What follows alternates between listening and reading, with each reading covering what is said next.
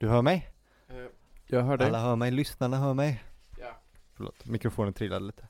Så, okej. Okay. Uh, har vi någon rolig inledning? Nej. Beckett inledning, nej. Vi kan inleda så här. Har du, vet du att i Norge så stavar de corona med K? Va? Ja. Varför då? Jag vet inte, men det ser dumt ut, gör inte det? Tänkte corona.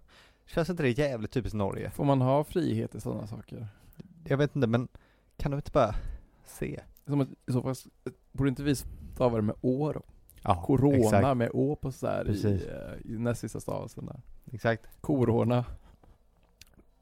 Corona, precis. Det vill vi ja, att alla har i åtanke när vi hälsar hej och välkomna till kvällens avsnitt av eh, Alla Tiders podcast. Ja. ja, den ställer aldrig in. Den ställer aldrig in, nej, nej. Det kan vi lova er. Vi fortsätter ut i eten tills undergången är över. Ja, till slut kanske det bara är en av oss som sitter här och håller låda. Helt solo. Exakt, då får ni egentligen det ni vill. hundra procent monolog. Eller är det precis som du vill? Exakt, precis. Freudian slip. Ah. Mm. Ja, vi ska snacka lite kul idag. Snacka jo. riktigt kul. Ja, ganska kul. Mm. Kul, mörkt, djupt. Ja. Allt på en gång. Mm. Samuel, Samuel Beckett. Samuel Beckett, ja. Och, du kan ju allt om honom, så jag tänker att du... Du är det bäst lämpad att uh, dra igång honom. Ja, men tack för den här fina wingman. Uh, ja. Alltså kom Magnus är ju en riktig Beckett-fantast. Ja, alltså det är härligt att bli wingman. Alltså. Ja. Det gillar jag. Ja, men vi ska alltså prata om i väntan på... Nu, nu säger jag faktiskt i väntan på Godot. Men egentligen så ska han faktiskt uttalas Godot. Ska det? Ja, jag tror det. Jaha, Godot. Men det är ingen som gör det. Det är ingen men, som gör det. Nej, jag har aldrig hört det. Men jag säger det nu för jag kommer inte säga det för jag tycker inte om att säga så. Nej, men, du brasklappar. Ja. Mm, det är bra. Så att jag kommer säga Godot. Ja. Och vi ska prata om vi väntar på Godot och Slutspel av Samuel Beckett. Just det. Två pjäser som jag har satts upp nu senast i Sverige på två ställen då. Det har de gjort. Vi väntar på Godot i Stockholm med Jonas Karlsson och Johan Hulvesson. Ja. Och så i Göteborg. Det är Slutspel då. Men jag har två pjäser då som... Med tanke på krislägena nu känns ändå märkligt eh, samtida. Faktiskt, läskigt samtida. Ja, också, men också tänker jag eftersom att de handlar om eh, väntan i något slags märkligt, tidlöst eh, mellantillstånd. Ja, så känns det faktiskt. Ja, men ändå liksom vad, vad, vad är det som ska hända och eh, vad fan ska vi göra under tiden vi väntar? Ja, precis. Ja, det är väl det. Men vi pratade ju först om att ha ett avsnitt om bara slutspel. Ja, det gjorde vi. Men jag tyckte då eftersom att eh, både i väntan på Godot och slutspel liksom påminner en del om varandra mm. på lite olika sätt. Tänker jag ändå att det kan vara ganska gött att prata om dem eh, ja, bredvid varandra eller den ena efter den andra. Ja, jag tyckte det var en bra idé. Ja. Det blir mer innehåll också. Ja, men hur, så fyller vi ut eh, minuterna. Men ska vi börja lite med Samuel Beckett? Det tycker jag. Det är väl en bra ställe att börja. Ja, han föddes ju då i Dublin i, på Irland. Ja. Och eh, precis som Oscar Wilde och eh, två andra Nobelpristagare, George Bernard Shaw och Yeats, kommer han ju från en protestantisk och irländsk medelklass typ. Just det. nitton tjugotre började han studera franska och italienska vid Trinity College och eh, tog en Bachelor of Arts degree nitton tjugosju. Klart.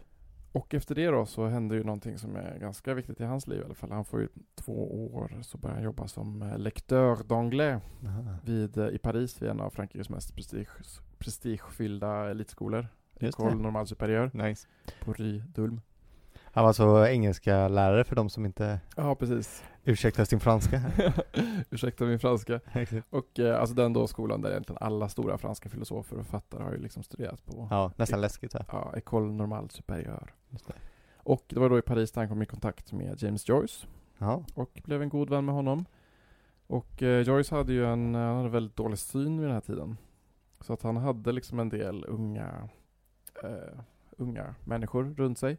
Som, som eh, ja, men som kunde se och som hjälpte honom att eh, alltså läsa böcker och göra research och ta anteckningar till Finnegans Wake. Ja, ja, just det. Som han höll på med vid den här tiden. Liksom. Ja, vad heter den då? Det är Unfinished? Work in Progress. Work in Progress heter den. den. Ja. Just det. Så att eh, då, liksom då, då sa han åt dem att läsa olika böcker och sen ta anteckningar på det som han sen kunde väva in i de här böckerna. Aha. Så att jag tror att Beckett läste ju någon... Eh, någon bok om österländsk eh, filosofi tror jag. Och eh, hans första... Hans första publicerade dikt heter ju Whoroscope. Mm-hmm. Beckett. Och, ja, ja. Och, som, och bygger på uh, Descartes. Och man, vissa tror att, den, att de, uh, den information som finns i den dikten att det kommer från när han har tagit anteckningar i en biografi då om Descartes. Liksom. Just det. För det var liksom, Finnegans Wake är ju en sån där eh, encyklopedisk bok. Liksom. Det innehåller ju hela världen. Yeah. Och eh, alla floder i hela världen och alla Shakespeare-dramer. Och allting finns liksom inkorporerat på ett, på ett eller annat sätt. Antingen ja, refererat är... till eller i form av en vits. Liksom. Det är väl närmast ökänd bok. Ja, ökänd, eh, oläst. Ja, men eh, fantastisk. Precis. Har inte Beckett skrivit en eh, text som handlar om att den inte är oläslig? Ja, precis. Den heter ju um, Bruno Vico och Dante Joyce. Nej, uh-huh. vänta. Dante, Bruno Vico och Joyce heter den. Kul. Och, men den handlar ju om att, um, att uh, den är inte skriven på engelska. Eller så här, den är inte skriven för att läsas på det. Alltså det, det är lite, lite klurigt. Men den är vad den, vad den säger. Den förmedlar inte liksom ett innehåll. Nej, okej. Okay. Utan den är i sig vad den säger. Ja, ja. Vi, vi kan lämna det här. där, där. Det är lite flummigt. Ja. Vad, men jag bara en grej. Var han inte ihop med Joyce dotter också? Jo, eller nej. nej. Det var ju inte saken i det att Joyce dotter, Lucia, hon, um, alltså, svår, svårt att säga vad som är sant såklart, men um, grejen är att hon, hon led ju av väldigt mycket psykiska problem. Ja. Och uh, fick ju ett form av nervsammanbrott sen och, uh, och enligt Becketts biografier så eh, blev hon väldigt betuttad i honom. Aha, och han besökte ju Joyce väldigt, väldigt ofta. Yeah. Så det var liksom som att hon fick för sig att han var där för hennes skull. Mm-hmm. Och liksom eh, och ville liksom träffa honom vid sidan av och så här, och vi pratade med honom i hallen innan de skulle äta middag. Alltså hon hon tyckte om honom liksom, och sen fick hon det som att det var att liksom att de hade en affär. Yeah. Och eh, men Beckett menar att de inte hade, att han var ju bara där för att träffa James Joyce. Och så, så ballar ju hon nu, alltså inte ballar ur, men hon, hon liksom får ju en... Ett ja, hon hamnar liksom väl på någon form av sjukhus eller? Ja, precis. Ja. Och familjen Joyce tar ju en väldigt, så här, de, de tror ju att han har liksom förfört henne på ett ah, vis och liksom eh, playat henne. Ja. Men eh, han, Beckett menar ju att det var liksom att hela den här grejen fanns bara i ens huvud liksom. Och de, det orsakade ju en brytning mellan dem som, eh, alltså massa problem mellan Beckett och familjen Joyce, men de lyckas faktiskt lappa ihop det sen. Aha. Så att det, det löser sig hyfsat bra sen. Men, men det var några år där det var liksom inte alls så bra. Aha, tyvärr. Kyl. Ja, faktiskt. Uh, men, ja, men efter de här två åren så återvänder han till Dublin. Och blir någon slags assistent i romanska språk vid Trinity. Och han tar en master. Och um, enligt den biografi kommer han ju hem i en väldigt så här, speciell fransk kavaj och basker. Och stack ut ganska mycket med sina frankofila aj, intressen. Aj, aj, aj, aj. Två år i jag Paris och sen kom han hem ja. som... De gör alltid det. De gör ju alltid det. Och, för han, han tyckte ju väldigt mycket om att vara i, liksom, i Paris. Baskar också. Ja, typiskt. Han släppte också en studie då om Prost. Ah, ja. Till London. Eh, Olof Lagerkrantz menar att det var en av de bästa böckerna om Prost. Även om... Eh, Många Beckett-forskare menar ju att den säger ju kanske mer om Beckett än vad den säger mm. om Proust kanske. Men uh, Olof Lagerkrantz gillar den. Jag gillar den, men det, det är i alla fall det är bra. Och den här, det är ju ganska alltså, kort efter att liksom, Proust böcker har kommit ut och han har dött och sådär. Så ja. Det är väldigt ändå ganska i sin tid liksom. Han börjar sedan arbeta som föreläsare vid Trinity och um, det finns liksom en idé om att han ska bli akademiker. Men han, han vantrivs ju så otroligt. Ja, det är lätt, lätt hänt. Han har svårt att gå upp på morgnarna. Han drabbas av utslag och bölder. Aj. Och tycker illa om sina ointresserade elever. Alltså han, han har ju liksom en form av nervös, neurotisk läggning kanske. Ja. Som framförallt när han är ung då ja, men försätter honom i vissa depressiva tillstånd. Han får mycket utslag och bölder och sånt där. Liksom, av sina depressioner. Liksom. Ja. Böld i röven får Nej. han ett tag tror jag. Fan. Ja. Så det, det låter inte alls bra. Nej, och i munnen har de fått det också. På ryggen ja. och sådär. Så det är liksom... Äm... Ja, jag har inte heller tyckt om skolan, men det var... ja, men han mådde röva. Uh-huh. Och, äh, och, liksom, alltså när han, och när han blir liksom... Alltså, han, äh, han har faktiskt skuldkänslor nästan hela sitt liv för att han sviker liksom, sin familj. Ja. Och han lämnar ju liksom äh, Dublin då och flyttar faktiskt till Paris. Då. Han, han säger upp sig från det här, fast det är ett ganska bra jobb. Liksom, ja, det är ju fint. Det är ju fina grejer. Ja. Trinity, det är inte alla. Nej, och i Paris då, liksom, jag tror det är kanske samma år som han flyttar tillbaka till Paris så blir han faktiskt knivhuggen av en pimp. Aha. Som han och några av hans vänner liksom hamnar i dispyt med. Okay. Och, eh, liksom, och det här blir liksom ett annat uttryck för så här med, det meningslösa våldet. Liksom, för att han frågar den här pimpen i korridoren utanför rättegångssalarna varför han högg honom. Aha. Alltså för det, det här är liksom nära lungan och nära hjärtat så liksom, det var väldigt tur att han klarade sig. Okej. Okay. Och då svarar den här pimpen då: Je spa, monsieur. Han vet inte. Det, är bara, det var bara meningslöst. Ja, han gillade inte hans uppsyn kanske. Han visste inte varför han högg honom. Nej. Det bara hände liksom. Det. det är liksom världens absurditet och världens meningslöshet. Bara, varför, varför gör man grejer? Ja, nej, bra på hejoen. Han hade ingen motiv. Han rånar honom inte utan han bara... Ja. Ja. Je spa, monsieur. Ja, det var konstigt. Mm. Så kan det vara. Ja, han kanske inte var den vanligaste typen heller. Men... Nej, kanske inte. Han var ju allik. Ja. Men vissa drar växlar på att det här liksom, det här, just det här, det här, det här je spa ja. återkommer liksom, just det, att det här, det här orsakslösa liksom. Ja, okej. Okay. Att det finns ja. med liksom mellan raderna. Alltså. Jag förstår. Mm. Jag förstår. Ja, det var trevligt. För att, um, och sen alltså det här är ju en, det är en lång tid liksom, alltså Beckett slår igenom väldigt, väldigt sent. Ja, det har jag också förstått. Han, och det, det är alltid skönt att veta när man själv grindar och märker att ingenting Nej, händer. Att så här, man tänker på Rimbaud alltså, som, som debuterar, förändrar hela poesivärlden och sen lägger av innan han har fyllt tjugo. Ja, det är bättre. Jo, precis, men det är också väldigt jobbigt att försöka... Jo, det är jobbigt att leva med, med det, med den vetskapen. Ja, då är det skönt att det finns sådana som Beckett som typ slår igenom när det är fyrtiofem. Ja. Han fick väl eh, extremt mycket re- refuseringar på sina böcker. Ja, han hade ju hela lådan full liksom. Ja. Och eh, många av hans böcker var ju alltså, ja, men väldigt svåra att ge ut. Alltså, all, men alla var ju också väldigt... Eh, alltså de är, det är experimentell prosa liksom. Och eh, jo, jo. annorlunda i allting. I sitt språk, i sitt innehåll, i sin form. Det var, men det var inte alls lätt liksom, för honom. Och sen får man Nobelpriset. Ja, så kan det gå. Ja. Det brukar vara så, va? Ja, precis. Han, han släpper ju ändå vissa grejer. Han släpper den här prostboken vi pratade om. Han släpper ju en eh, novellsamling som heter More Bricks than Kicks. Aha, som består av, eh, det är en novellsamling som består av liksom olika utdrag ur hans första roman, då, Dream of Fair to Midling Women. Och sen släpper han ju Murphy då, trettioåtta. Den ja. här eh, ja, den stora första romanen egentligen. Liksom. Men utan någon vidare framgång liksom.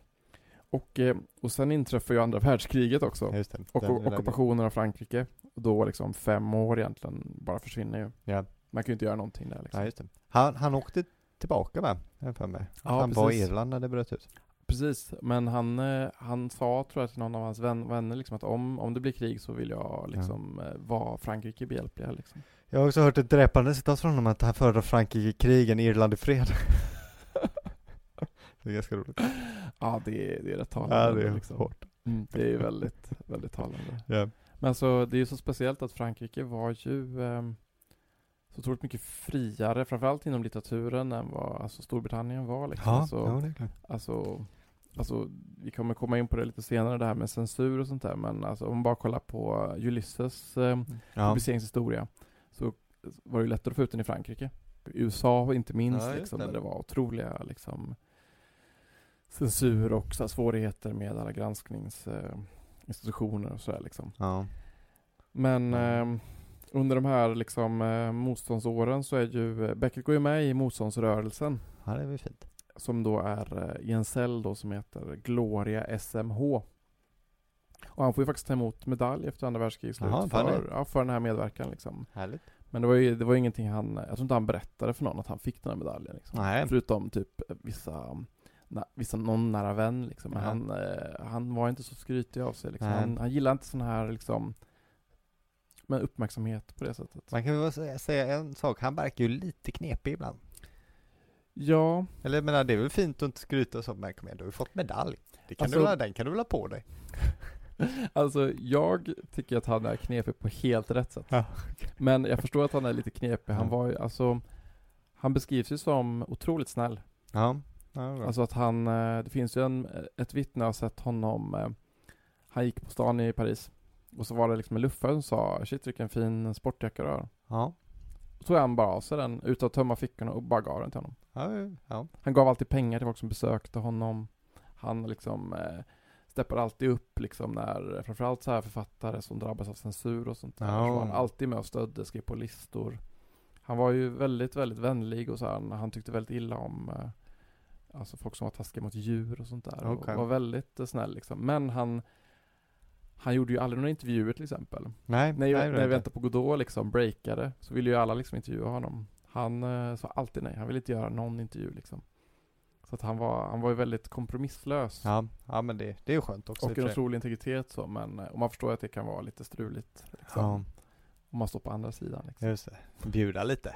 Ja, men, och, men ska ha varit, varit väldigt vänlig liksom och, och, så här, men, och även när han fick mycket pengar och sånt. Mm. För de här liksom, när han blev stor utomlands och satte upp de här pjäserna överallt. Så, ja, men så här, det var aldrig något särskilt. Han bodde väldigt enkelt, liksom väldigt sparsmakat och hade aldrig några excesser eller något sånt där. Utan nej. Han brydde sig inte så mycket om sådana grejer liksom. Nej, hans pjäser vittnar ju inte om en eh, överdriven materialism. Nej, hans, en, av, en av hans biografier heter ju Damn to Fame. Aha. Alltså eh, att det är liksom fördömt till, fram, alltså, till framgång eller, eller till berömmelse. Ja, okay. Att han, det var ingenting han ville göra liksom. Alltså idag, det är faktiskt väldigt spännande.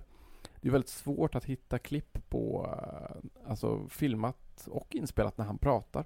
Ja, jag försökte hitta på YouTube. Jag fanns ett, men det var så himla lågt. Ja, det finns ju, det, det jag känner till är, det, det finns en filmklipp från ganska sent när han kommenterar en filmversion av What Were.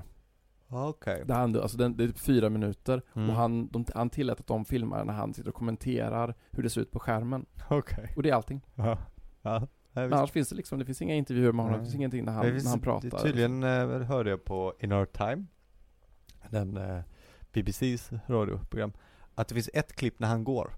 Ja, jo men mm. det finns det, ja. De kommenterade hur sportigt han går, han, ja. han går väldigt sportigt. Han var ju väldigt, väldigt slank och smart och väldigt han, sportig. Liksom, eh, Cricketspelare. Eh, ja, och han gillade också boxning och ah, tennis och golf. Och han var ju, en, sen han var barn var han väldigt duktig på sport hela ja. tiden, liksom, sen alltid. Ja, han ser lite sportig ut. Ja. Han har riktigt örnansikte så att han ser ja. lite sådär... Ja. Lång, och, lång och seg. Precis. Mm. Ja, verkligen.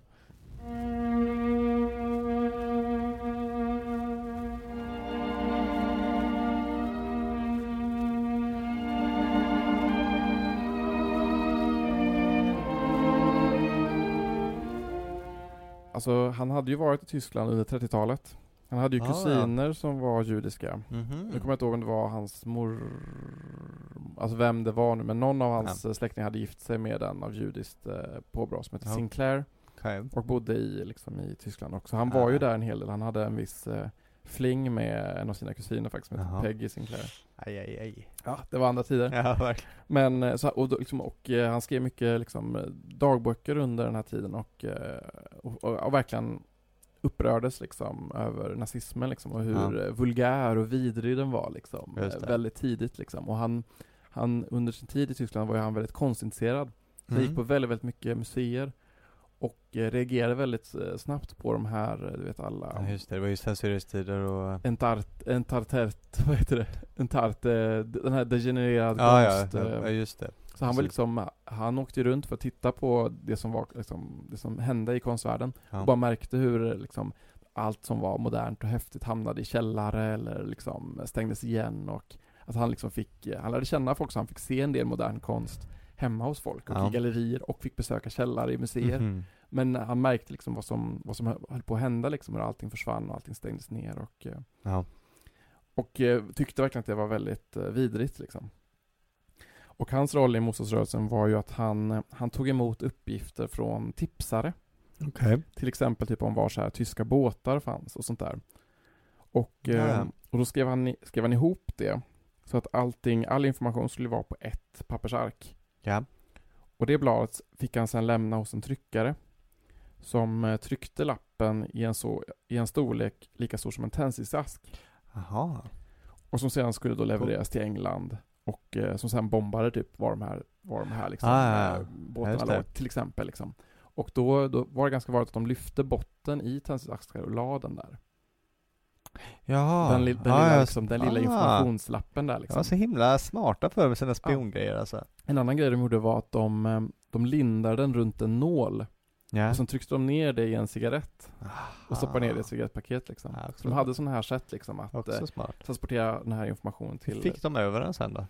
Ja, det var ju någon som var tvungen att leverera. Ja, det var någon liksom, som var tvungen att alltså, åka där. Ja, med ja. en testax eller en cigarettpaket så här, liksom, för att liksom, få över den här informationen.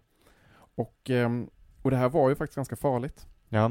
Alltså även om man tänker typ, att nej, men det kan väl inte vara så, det här är väl mest pojksträck och sådär. Ja. Så var det verkligen inte det. Alltså, han var ju verkligen illa ute. Eh, det kan man tänka sig. För de blev faktiskt, de blev faktiskt förrådda. Ah, nej. av en präst ja. som heter Abbé Alesch, som faktiskt gjorde sig rik på att liksom röja motståndsrörelse medlemmar till Gestapo. Just det. En riktig röv. Ja, verkligen. Och det var väldigt många av hans vänner, av Becketts vänner, som var med i samma cell, som plockades och hamnades, hamnades i, i koncentrationsläger. Oj, shit. En av hans nära vänner, Alfred Perron till exempel, ja. en av dem. Och en av de, alltså en av de mest berömda som förråddes av den här Abbé Alesch är faktiskt en som heter Germaine Tillion. Okej. Och hon är en stor person alltså. Hon, hon begravdes ju tjugo femton i Pantheon i Paris. Oj, ja, då är... Då har man gjort väsen av sig. Alltså hon är en av fem kvinnor som finns begravda i Pantheon. Liksom. Ah, shit. Den mest kända är kanske Marie Curie då. Ja, jo. Och eh, jag var faktiskt där när Simone Weil begravdes. Eller typ jag var där typ någon dag efteråt. Hon Jaha. begravdes i, i liksom Pantheon. Men hon, hon hamnade alltså i, i Ravensbrück tack vare den här, ah. den här snubben. Shit. Och, och kämpade för mänskliga rättigheter hela sitt liv. Liksom. Mm. Men hon förråddes av den här personen. Och var, hon var inte i samma cell som Beckett, utan i en, liksom, en, en parallell. Liksom. Yeah. Och eh, Beckett och hans flickvän då, som sen blev hans fru, som heter Susanne. Yeah. Som han är begravd med också i, på Montparnasse.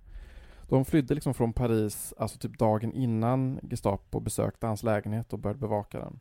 Så det, ja. var, liksom, det var verkligen på håret. Verkligen. Och de flydde runt i södra Frankrike. De bodde bland annat hos en författare som heter Nathalie Sarraute.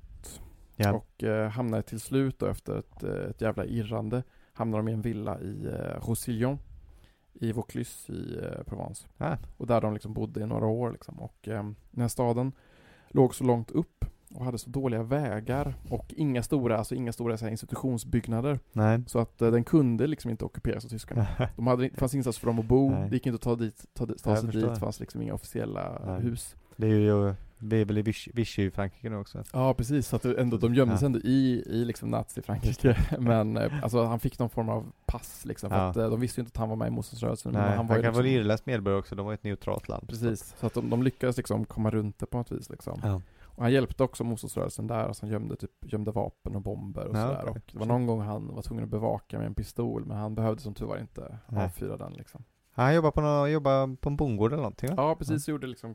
kroppsarbete och sånt där. Och eh, det finns ju liksom mycket referenser till det här i, eh, i Vänta på Godot, men också i den här trilogin som han sen skriver. Mm. Just ja, just det. Han skriver en bok också under den här tiden, va? Ja. På lappar och sånt. Ja, Vatt heter ju den. Vatt heter den. Ja, ja. Som, um, som sen, den publiceras långt senare, för den är också väldigt... Uh, ja, den ska vara lite...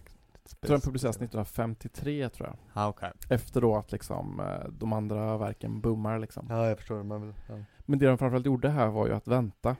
Ja, haha, så där. Och oroa sig ja. och försöka få tiden att gå utan att veta vad som ska hända. Liksom. Kommer tyskarna komma hit? Yeah. Kommer de inte komma hit? Vad kommer hända? Liksom? Och det de gör, har, har att göra är typ att ja, men, kroppsarbete, att typ läsa, umgås med folk de inte egentligen ja. känner någonting för, som ja, bor, bor i husen bredvid. Men få tiden att gå. Liksom. Ja. Det är liksom vad de får göra där. Liksom. Och sen liksom, utan att veta vad som har hänt med deras vänner eller någonting. Liksom. Nej. Ja, det är klart. Ja, det ser man. Där, där kommer du på något. Ja, och det finns ju några som menar då att det här liksom, mycket inspiration finns ju här till och i Väntan på Godot liksom. Ja. För den har ju mycket referenser till rovor. Kommer du ihåg det? Till så här morötter och betor och sånt. Det var inget jag, det var inget jag la på minnet, nej. Nej, för det är så, men alltså, det är så märkliga detaljer när man tänker på att så här, ja. det är mycket rovor och sånt där. Och sen finns det, alltså de, det var en väldigt fattig och eh, påver tid liksom, ja, för, de, för det var ju liksom, det fanns ju inga leveranser på det sättet och så. Ja, och, och det finns vissa referenser till liksom, södra Frankrike och till, det finns några referens till nazister tror jag också och eh, den, någon särskilt röda jorden som finns där liksom. Och eh, att man vet ju liksom inte vad Vlad, Vladimir och Estragons liksom, bakgrund är riktigt. Nej, men det finns det. Någonting att de är lite utstötta och lite... Ja, de kallas väl hemlösa ibland. Ja, men det är väldigt dunkelt liksom vad... Om de är på flykt eller om de är liksom fattiga eller inte. Ja, så det finns vissa tvetydigheter där. Ja, det är många skulle jag säga. Men... ja, verkligen. Exakt. Men jag tycker liksom det är en av tycker jag, grejerna med Beckett. Men också i de här, i de här dramerna som vi ska prata om. Hur han får så mycket att liksom sammanstråla i, i en sak.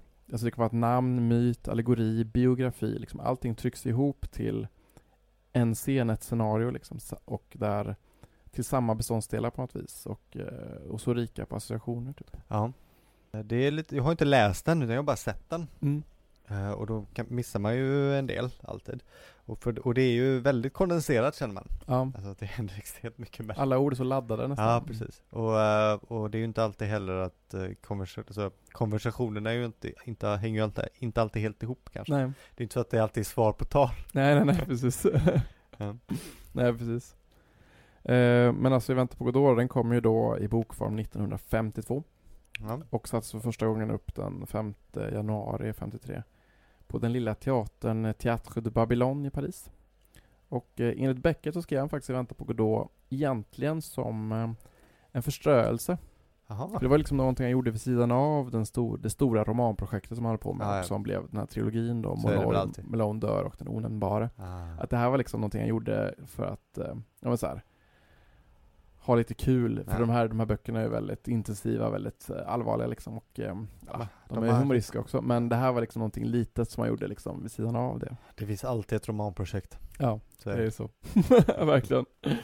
Och, eh, men så här, till en början så möttes det med en viss skepsis, men, eh, men sen liksom var det faktiskt några i publiken som skapade lite rabalder, och vilket liksom ja. gjorde att många fick upp ögonen för pjäsen och gick och såg den, och så blev det liksom en oerhörd snackis. Rabalder? Ja, men det var några som där, typ st- reste sig upp och så här började hålla på lite igen, typ. Aha. Sägs det i alla fall. Okay. Det är några som trodde att det var, att det var de som stageade det här för att göra den ah, liksom, cool. Mm. Men det verkade inte så. Nej, okej. Okay. Och liksom, jag tror de gjorde fyrahundra föreställningar innan, innan den till slut flyttade till en annan teater då i Paris för ja. att göra ännu fler föreställningar. Liksom. Ja. Så det blev ju en oerhörd framgång. Liksom. Jo, det är, den är ju eh, en riktig klassiker. Ja. Det måste vara, jag tror det inte jag säger, jag tror jag läste, läste det någonstans, men det känns att alltså, det måste vara nittonhundratalets största pjäs, va? Ja, ja visst. Alltså, den, den revolutionerar ju hela liksom, teatergenren, eh, får man ja. säga. Och eh, är så oerhört liksom... Eh, ikonisk på det sättet. Jo, verkligen. Alla vet, det är sånt som alla vet vad ja. den är, även om man inte vet vilken det är. Ja, och det finns massa memes i liksom. Ja, den här med en, en taxichaufför på en flygplats målar upp en lapp där det står Godot. Ja, ja. Klassisk meme. Och den handlar ju då alltså om, om två luffare då, Vladimir och Estragon, som väntar på att Godot ska komma. Ja. Och försöker fördriva tiden. Precis. Twist. Han kommer aldrig. Ja, han kommer ja. inte. Spoiler. vad, vad gjorde du så här? Varför berättar? Ja. Men det är också väldigt lite kul att den här bilden av två luffare och ett träd, det kommer faktiskt från en tavla av Caspar David Friedrich. Jaha, gör det det? Cool. Han har faktiskt sagt det själv liksom. Ja, där, det. Är, där det är två luffare, ett träd liksom som en svart silhuett och en måne i bakgrunden. Ha. Och att det var liksom, han har, han har pekat på den en gång på ett museum och sagt, det där, det där är början på, eller där är liksom ja, upprinnelsen till Vänta på Godot. Ja. Man tänk, jag vill tänka att han bara hittar på det i stunden. Ja. Han ser ett tag bara den. Men han var ju väldigt konstintresserad. Ja, han åkte ju runt i Tyskland och tittade just, just på konst och skrev ner vad, vad tavlor föreställde och sådär. Och hade ett väldigt bra minne för det. Så att, eh, det är nog kanske någonting för ja. forskare i framtiden. Att, eh, ja, kan ha ja. jag, jag, jag tycker att det spä- skulle varit väldigt spännande att se Vänta på Godot utan att veta att Godot inte kommer.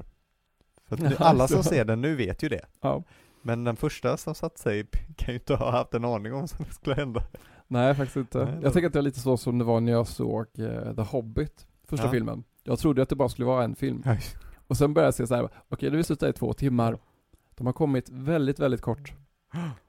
De måste ju komma fram till berget snart, för om de inte gör det så, så blir det väldigt bråttom. Ja. Och så bara så här, okej, okay, men nu... Nu måste de verkligen skydda på. Så bara så här, bara, det har gått tre timmar där. Och plötsligt står de upp på det här berget och ser, ser det här berget mm. där borta. Och så bara, ja ah, men nu, ni kommer inte illa fram. Nej. Och så bara så var det slut. Jag bara, men vad fan. Ja, jag förstår. Jag, jag visste ändå att det skulle bli fler filmer. Jag trodde i och för sig det bara skulle bli två. Ja. Jag var inte med på att de hade, skulle mjölka det där till. Nej, men jag trodde verkligen att den skulle, ta, att den skulle sluta. Och så ja. bara så här, aha. Så jag, jag var väldigt besviken efteråt för att jag ändå var inställd på att det här skulle vara en film. Ja. Och så var de inte, de var inte i närheten. Har du läst boken? Nej. Nej, nej, nej, nej. nej det, det gjorde mig lite irriterad. Ja, jag förstår det. jag förstår det.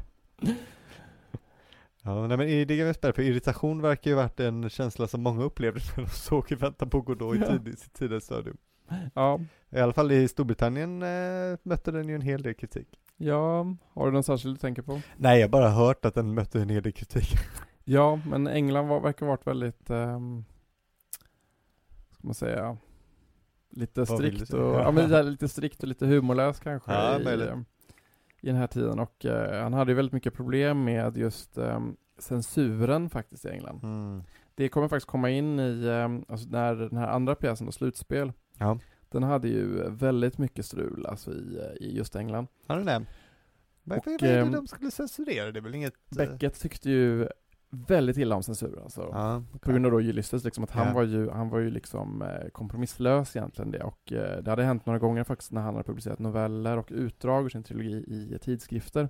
Att redaktörerna klippt bort olika partier. Ja, jag förstår. Det är ju det, aldrig kul. Det gjorde honom rasande liksom. Ja. Alltså, han ville att de skulle liksom publicera hela på nytt och sen skriva att, skriva att de ursäktade. Alltså, liksom, så här. Det, bara, det blev skit liksom. Ja. Men när han skulle då sätta upp slutspel då, som vi ska prata om sen, ja. i, um, i England, så var det en person som hette Lord Chamberlain.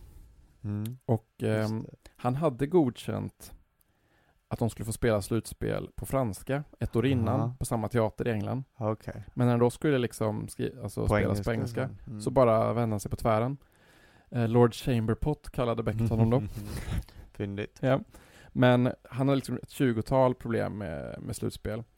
Och Beckett gick med på att ta bort några ass och balls här och där. Okay. Men det värsta var ju en scen när eh, av de huvudpersonerna då, Ham, han tvingade då Klov och Nagg att be till Gud. Ja, just det. Och på grund av avsaknaden av respons då, så säger eh, Ham, the bastard, he doesn't exist. Just det. Och det, det, ja, det, var det, som tog den. Ja. Det gillade inte Lord gillade Chamberlain. Och, eh, men till slut, efter mycket om och men, gick Chamberlain med på att ge tillstånd om ordet bastard byttes ut. Ah, okej. Okay. Och Beckett gav då, han sa, okej okay, men byt ut det till swine. Ah. Och sa, det här är mitt sista bud. Och det gick igenom. Det gick igenom? Ja. ja. Det de... känns... Ja. Beckett kommenterade ju sen att han hoppas Gud var nöjd med att kallas ett svin istället för en bastard, och skriva själv då, I think I'd be rather less insulted by bastard myself. Jo, faktiskt, det känns, det hellre... känns mildare tycker ja. jag än, än ja. Men det kanske är oäkthetsinsinuationerna som ja, precis. Lord alltså... Chamberlain blev så ja. förargad över. Den, vad ska man säga, bokstavliga betydelsen av ja, bastard. Precis. Men ändå liksom... Nej, det var underligt faktiskt. Ja. Ja. Så att det, där, det var England liksom på den tiden. Då hade den ändå godkänt det på franska. Ja. Ja. Men det här namnet Godot är ju lite mystiskt också.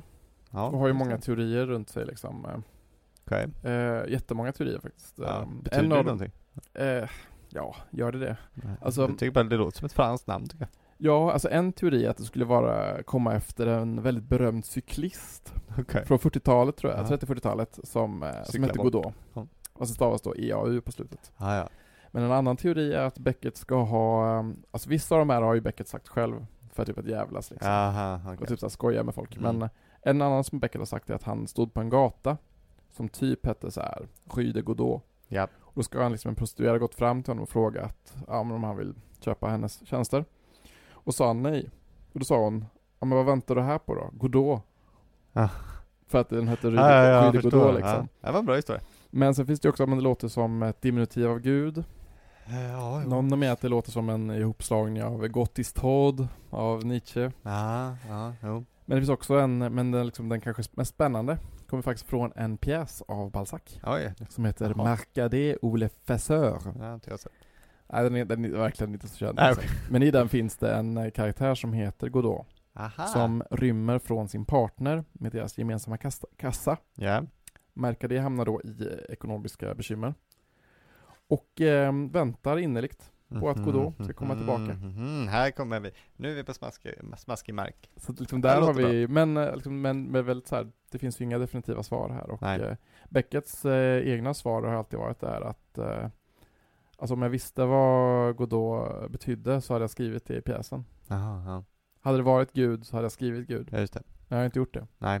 Här, vi, pratar ju, vi har ju pratat lite om det här och så där man pratar. Och jag eh, tycker också att det känns som en, eller, som en lite dålig tolkning.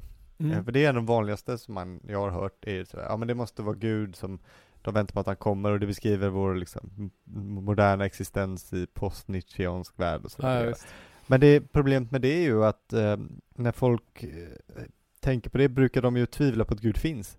Ja. Men det är aldrig någon i pjäsen som tvivlar på att Godot finns.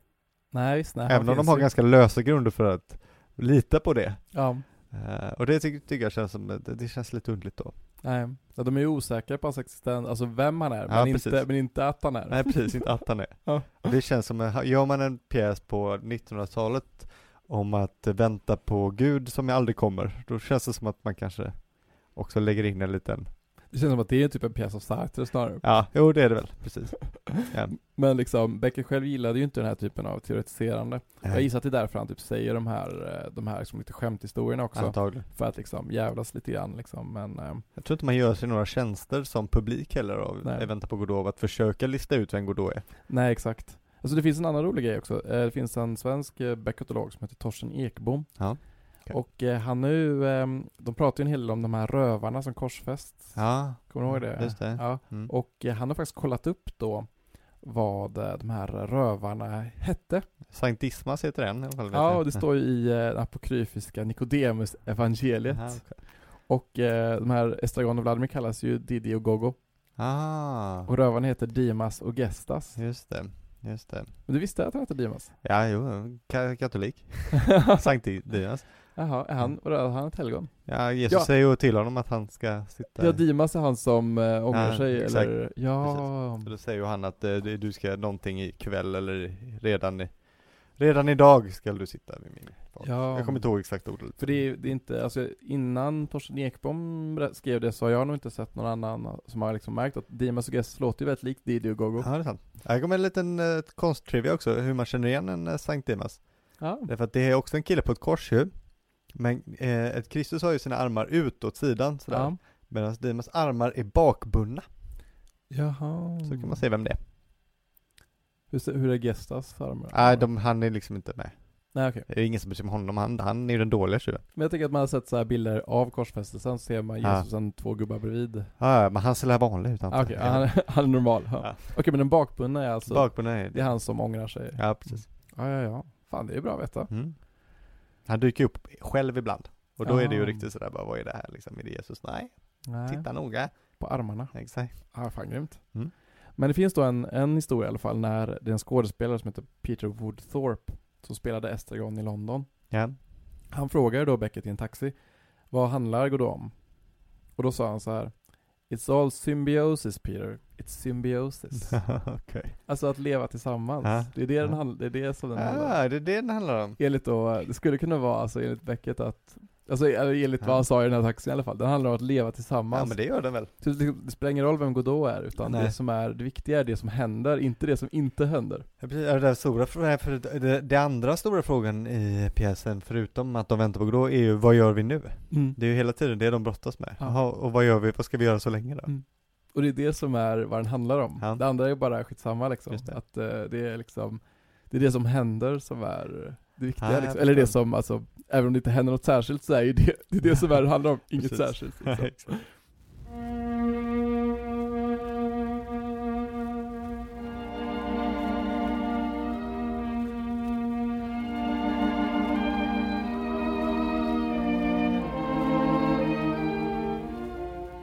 Och så här, han hade han hade väldigt svårt att förstå faktiskt att den blev så att den blev så uppmärk, alltså uppmärksammad. Ja. Alltså den hade när han hade sin um, Miami premiär så gick det ganska dåligt. Okay. Och han är amerikansk, jag tror det är Alan Schneider. Han skrev till Beckett och så här väldigt ledsen för att den hade liksom um, floppat. Ja. Miami känns kanske inte så.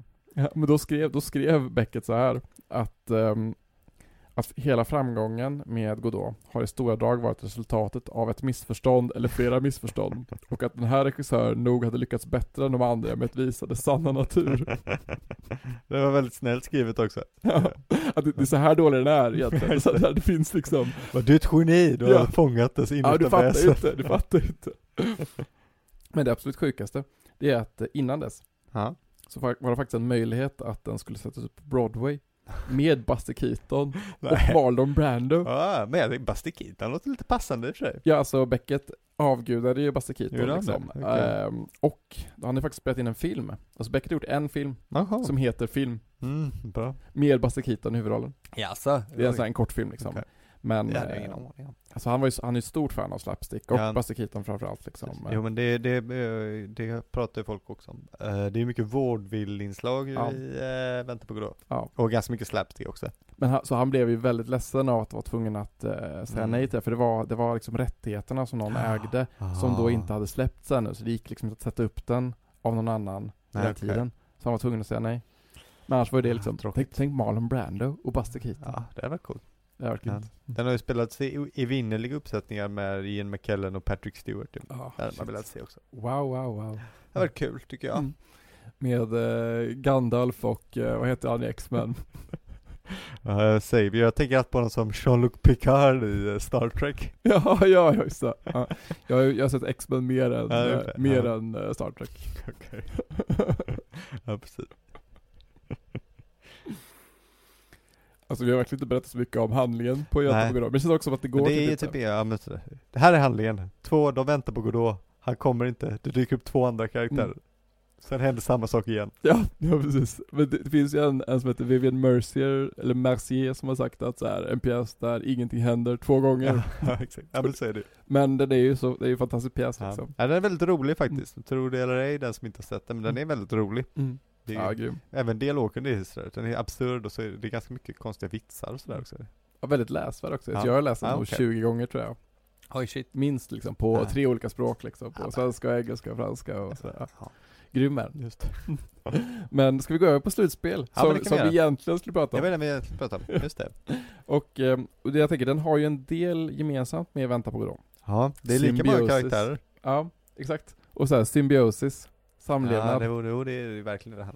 Men den har ju då beskrivits av Beckett som mer omänsklig än Godot. Ja, det håller jag med om. Den är mycket mörkare. Ja, och den här liksom, till skillnad från Vänta på Godot tog den här lång tid att skriva. Den var jobbig att skriva tyckte han. Alltså okay. den, han, hade, han har gjort massa utkast liksom. Han har lämnat den och påbörjat den igen. Och så att mm. den, det var en jobbig process att skriva faktiskt. Aha. Slutspel. Ja, okay. Men den är inte jättelång. Nej, ingen av dem är, den är ju en enaktare också. Till skillnad från Vänta på Godot ja, det är två akter. Det är den faktiskt. Mm. Mm. Men liksom eh, i slutspel och istället för liksom den här öppna Caspar David Friedrich pastorala utomhusscenen ja. Så är det ju en klaustrofobisk miljö med kalla... Jag vill kalla pastoral, jag vet inte om jag skulle kalla Vänta på Godot ah, pastoral. Men det är ju ett, men... det är måne och det är ah, träd och sånt där och liksom... Ja, nej visst, det visst. Nej, här är vi inomhus. Ja. Kanske min fantasi så tänker det så här buskar och glänta. Typ, ja, det det brukar ju spelas på en ganska grå och mörk bakgrund. Ah, okay. Dött träd. Som de ska hänga sig i. Ja, ja, ja, ja okej. Okay. Alla vi har olika idéer om Arkadien. Jag är inte så uh, naturintresserad kanske så att det liksom... Jag är en väldigt glad syn. Och, uh, ja, men så, och så har de då den här... Uh, åldrade, paralyserade Ham ja. Och hans tjänare som, och eventuellt adopterade son just det. Klov, som ju brottas med tanken på att lämna honom ja. Och i två soptunnor sitter Hams eh, båda benlösa föräldrar just det. Nag och Nell. De kan inte heller, vad är det, de kan höra varandra men de kan inte se va? Nej precis ja. Mm. Och det är ju ja, det är, ja. Bara det är ju mörkt att hans föräldrar sitter i två. Man tänker ju lätt, lätt på så här äldrevård och sånt där. Ja, oh, ja. Mamman dör ju också. Ja, exakt. Eller det är lite oklart om hon dör, men de säger att hon har dött i alla fall. Mm. Ja, men det är, det är väldigt så här läskig syn över liksom, att hanteringen av de äldre. Liksom. Ja. Jo, men, äh, ja, det är det ju. Det, där, där, fångade, där hajade jag till. För att jag hade lite svårt här, vad ska jag komma med om Beckett? Jag kan ju ingenting, jag har sett pjäserna visserligen. Då, men, men det finns ju en intressant där med pappan tyckte jag. Jaja. För Ham eh, är ju ett namn som man kanske känner till om man är en flitig bibelläsare. Ja, alla dem ja. Ja, var ganska flitig faktiskt för att märka av honom, men han är med i första Mosebok redan. Okej.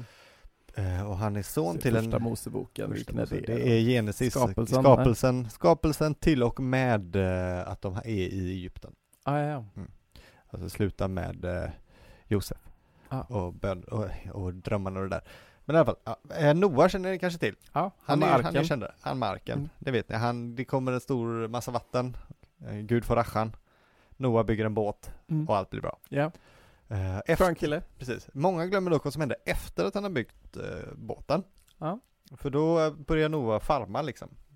Han försöker avla massa djur eller? Ja, precis. Nej, det vet jag inte. Men han, han nog börjar odla grejer. Han blir mm. som det står bonde. Och bland annat odlar han vin. Han är den första då i Bibeln att odla vindruvor. Och det här wow. trycker han till en god dryck. Mm, mm, som, mm. som han kanske känner till. Uh, men han dricker lite för mycket. För det är lite svårt att veta hur man ska portionera den där. Uh, när man precis uppfunnit den. Så han blir lite packad. Oj. Och så tar han av sig alla sina kläder. Och så lägger han naken. Han, so- han är alltså en sån som sover naken. Han är en sån som sover naken, mm. precis. Han, han blir full och somnar där. Mm. Och då dyker Ham upp som en av hans söner. Jaha. Och här är det väldigt oklart om man nu skulle läsa det här i första Mosebok. Jag kommer inte ihåg, kapitel nio tror jag det är, men jag är inte säker.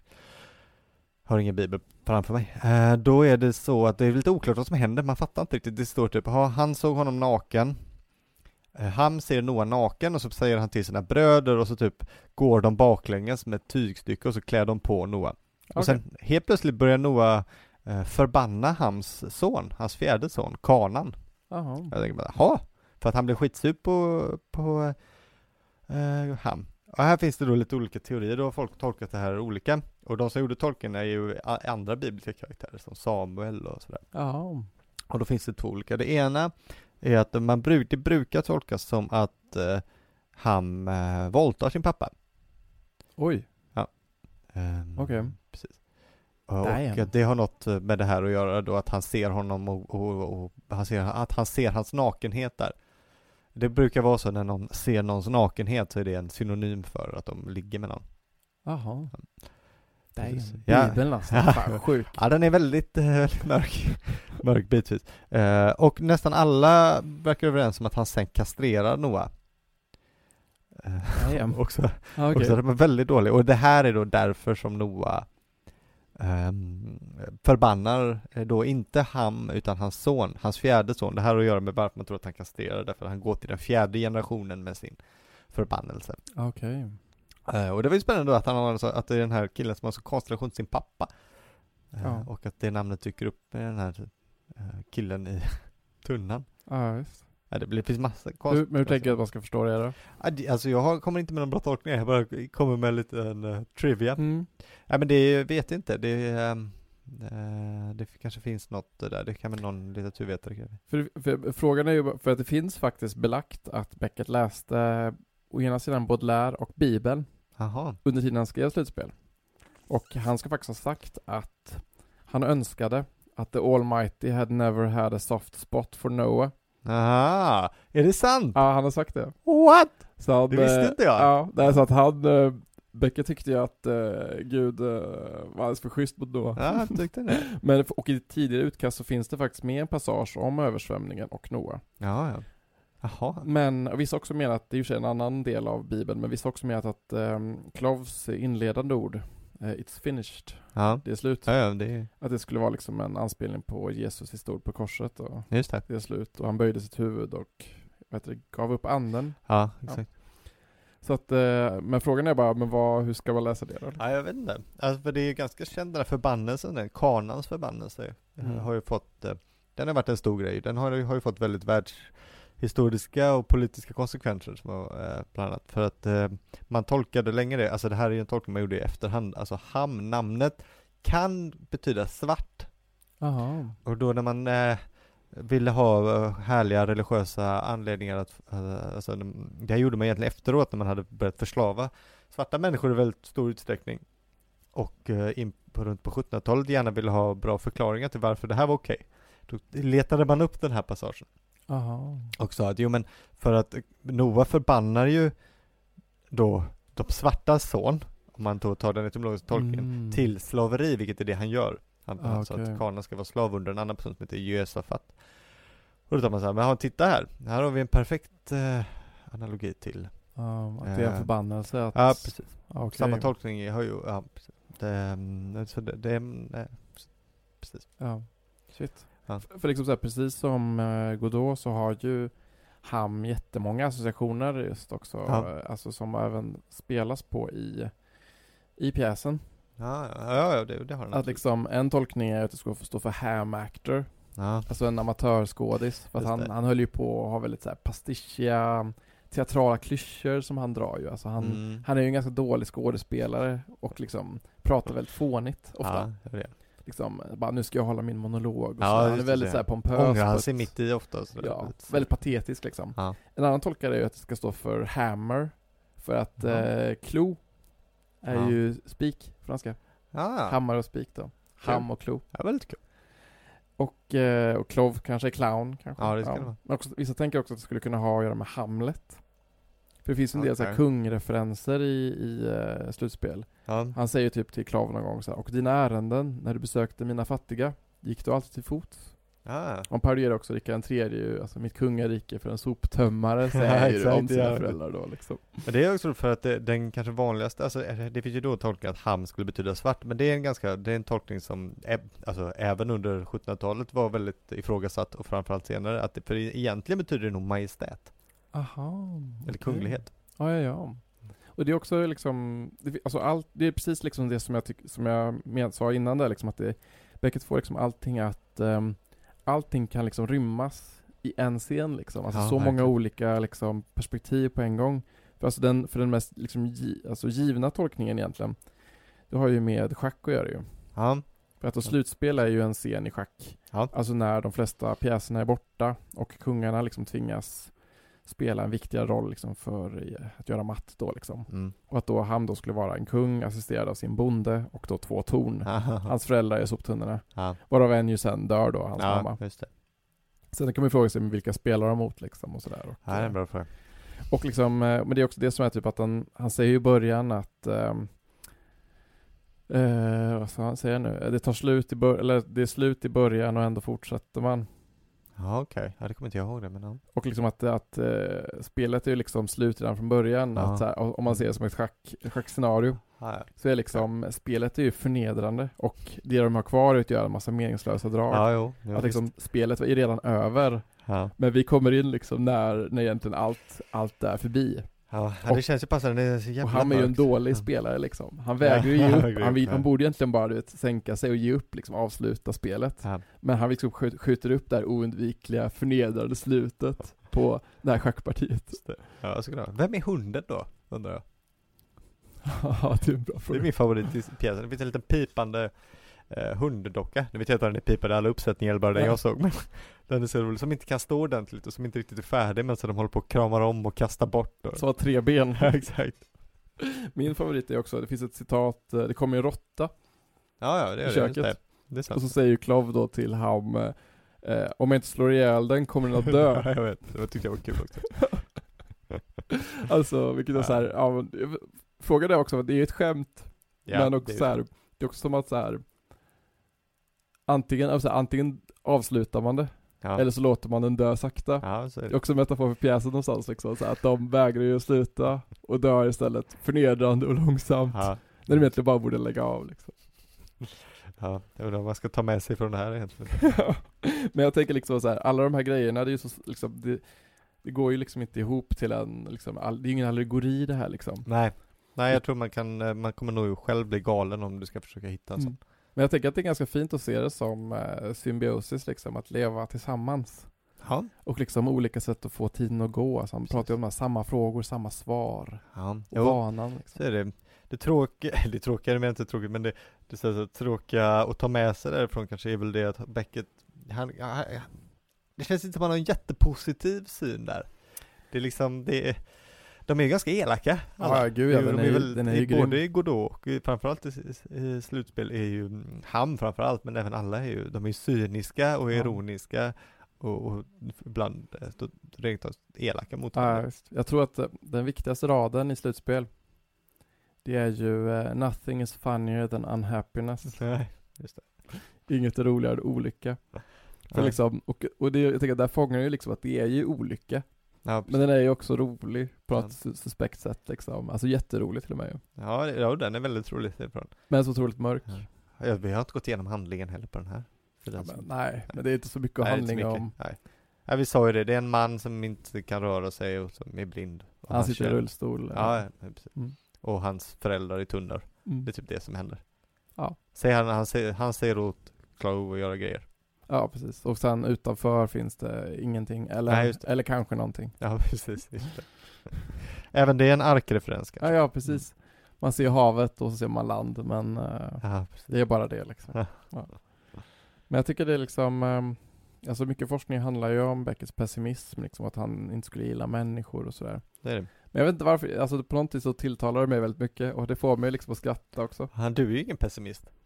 Nej, jag tänker inte att jag är liksom... Nej, jag tycker du är alltid så positiv. Ja, på utsidan i alla fall. Nej, på utsidan, exakt. Men jag vet inte, alltså, det kanske också hur mycket man...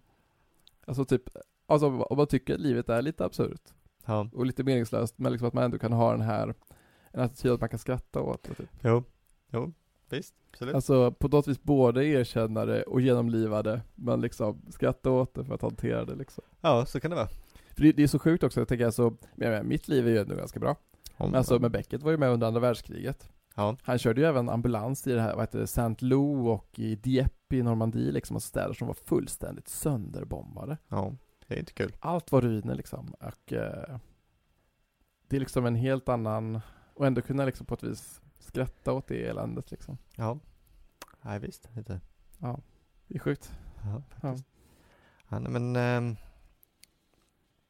jag tycker att eh, vi kan återknyta lite till början där, för att eh, men bara att, att det är så sjukt att, att eh, det, samma sak, nu säger man samma sak som alla alltid säger, men att Godot är tidlös och, och sådär. Eh, och väntan och, och det som även är i slutspel och så den här monot- monotona lite att klockan bara fortsätter, men när, när det är saker som just nu när alla har gått in och så självkarantän och allting stänger ja. ner, så är det ändå sådär, det känns som att det är ju exakt det som händer, man bara väntar på någonting. Ja. Vad ska man göra hemma? Ja, vad ska man göra hemma? Vad gör vi nu liksom? Ja. Ja. Nej, det är, jag är ju inte i karantän heller, och jag, jag kan vara helt ärlig att jag märker ju inte riktigt av att det är en kris. Nej, inte jag heller. Alltså, det är, det är lite utplockat i affären, men det är liksom inte gjort någon större inverkan. Uppenbarligen så, det folk gör hemma är att de bajsar. Uppenbarligen gör de det, för de köper så jävla mycket toapapper. Då vet vi det i alla fall. Ja, då vet vi det. Ja, men det är sådär, så att det, jag tror det var du som pratade om det också, att det, liksom, det känns som en, en kris, en undergång som, som inte märks. Ja. Så sådär, man bara hör om den. Ja. Liksom Godot. Men när kommer den? När kommer den? Bara, ja. När kommer den hit där jag är? Ja. Vad ska jag göra under tiden? Alltså, ska jag, precis, vad ska jag göra under tiden? Ska jag låtsas som att livet är helt normalt och så vänta tills det slår till mig liksom? Ja, eller precis. Ska jag liksom gömma mig för den och ja. tro att jag vinner några veckor? Ja, liksom? Precis. Ja, jag tycker det är, lite, det är nästan lite roligt också, nästan att man skrattar lite. Ja, ja. Livet är absurt. Precis. Vad ska vi göra? Ja, ja vad ska vi göra? Ska vi dricka öl? Ja, det är väl enligt vår vana så att säga. Aha, och um, vanorna skyddar oss från den oerhörda verkligheten. Det är sant. Mm. Det är att hålla, hålla barbariet borta. Vet du. Att bryta vanor, det är ju fruktansvärt. Det Nej, det är inget bra. Nej. Det är inget bra. Gör inte det. Nej, förutom de dåliga då. Ja, precis. Nej. Ja. Okej. Okay. Okej då. Men jag tycker det är en bra idé ändå. Ja, mm. precis. Mm. Ska vi vinka hej då? Ja. Hejdå. Glatt avsnitt här. Ja, precis. Ha det kul där ute. Skratta åt olika. Ja, köp eh, toapapper nu så ni kan bajsa ordentligt. Ja. Ha det, ha det. Ha det bra. Hej.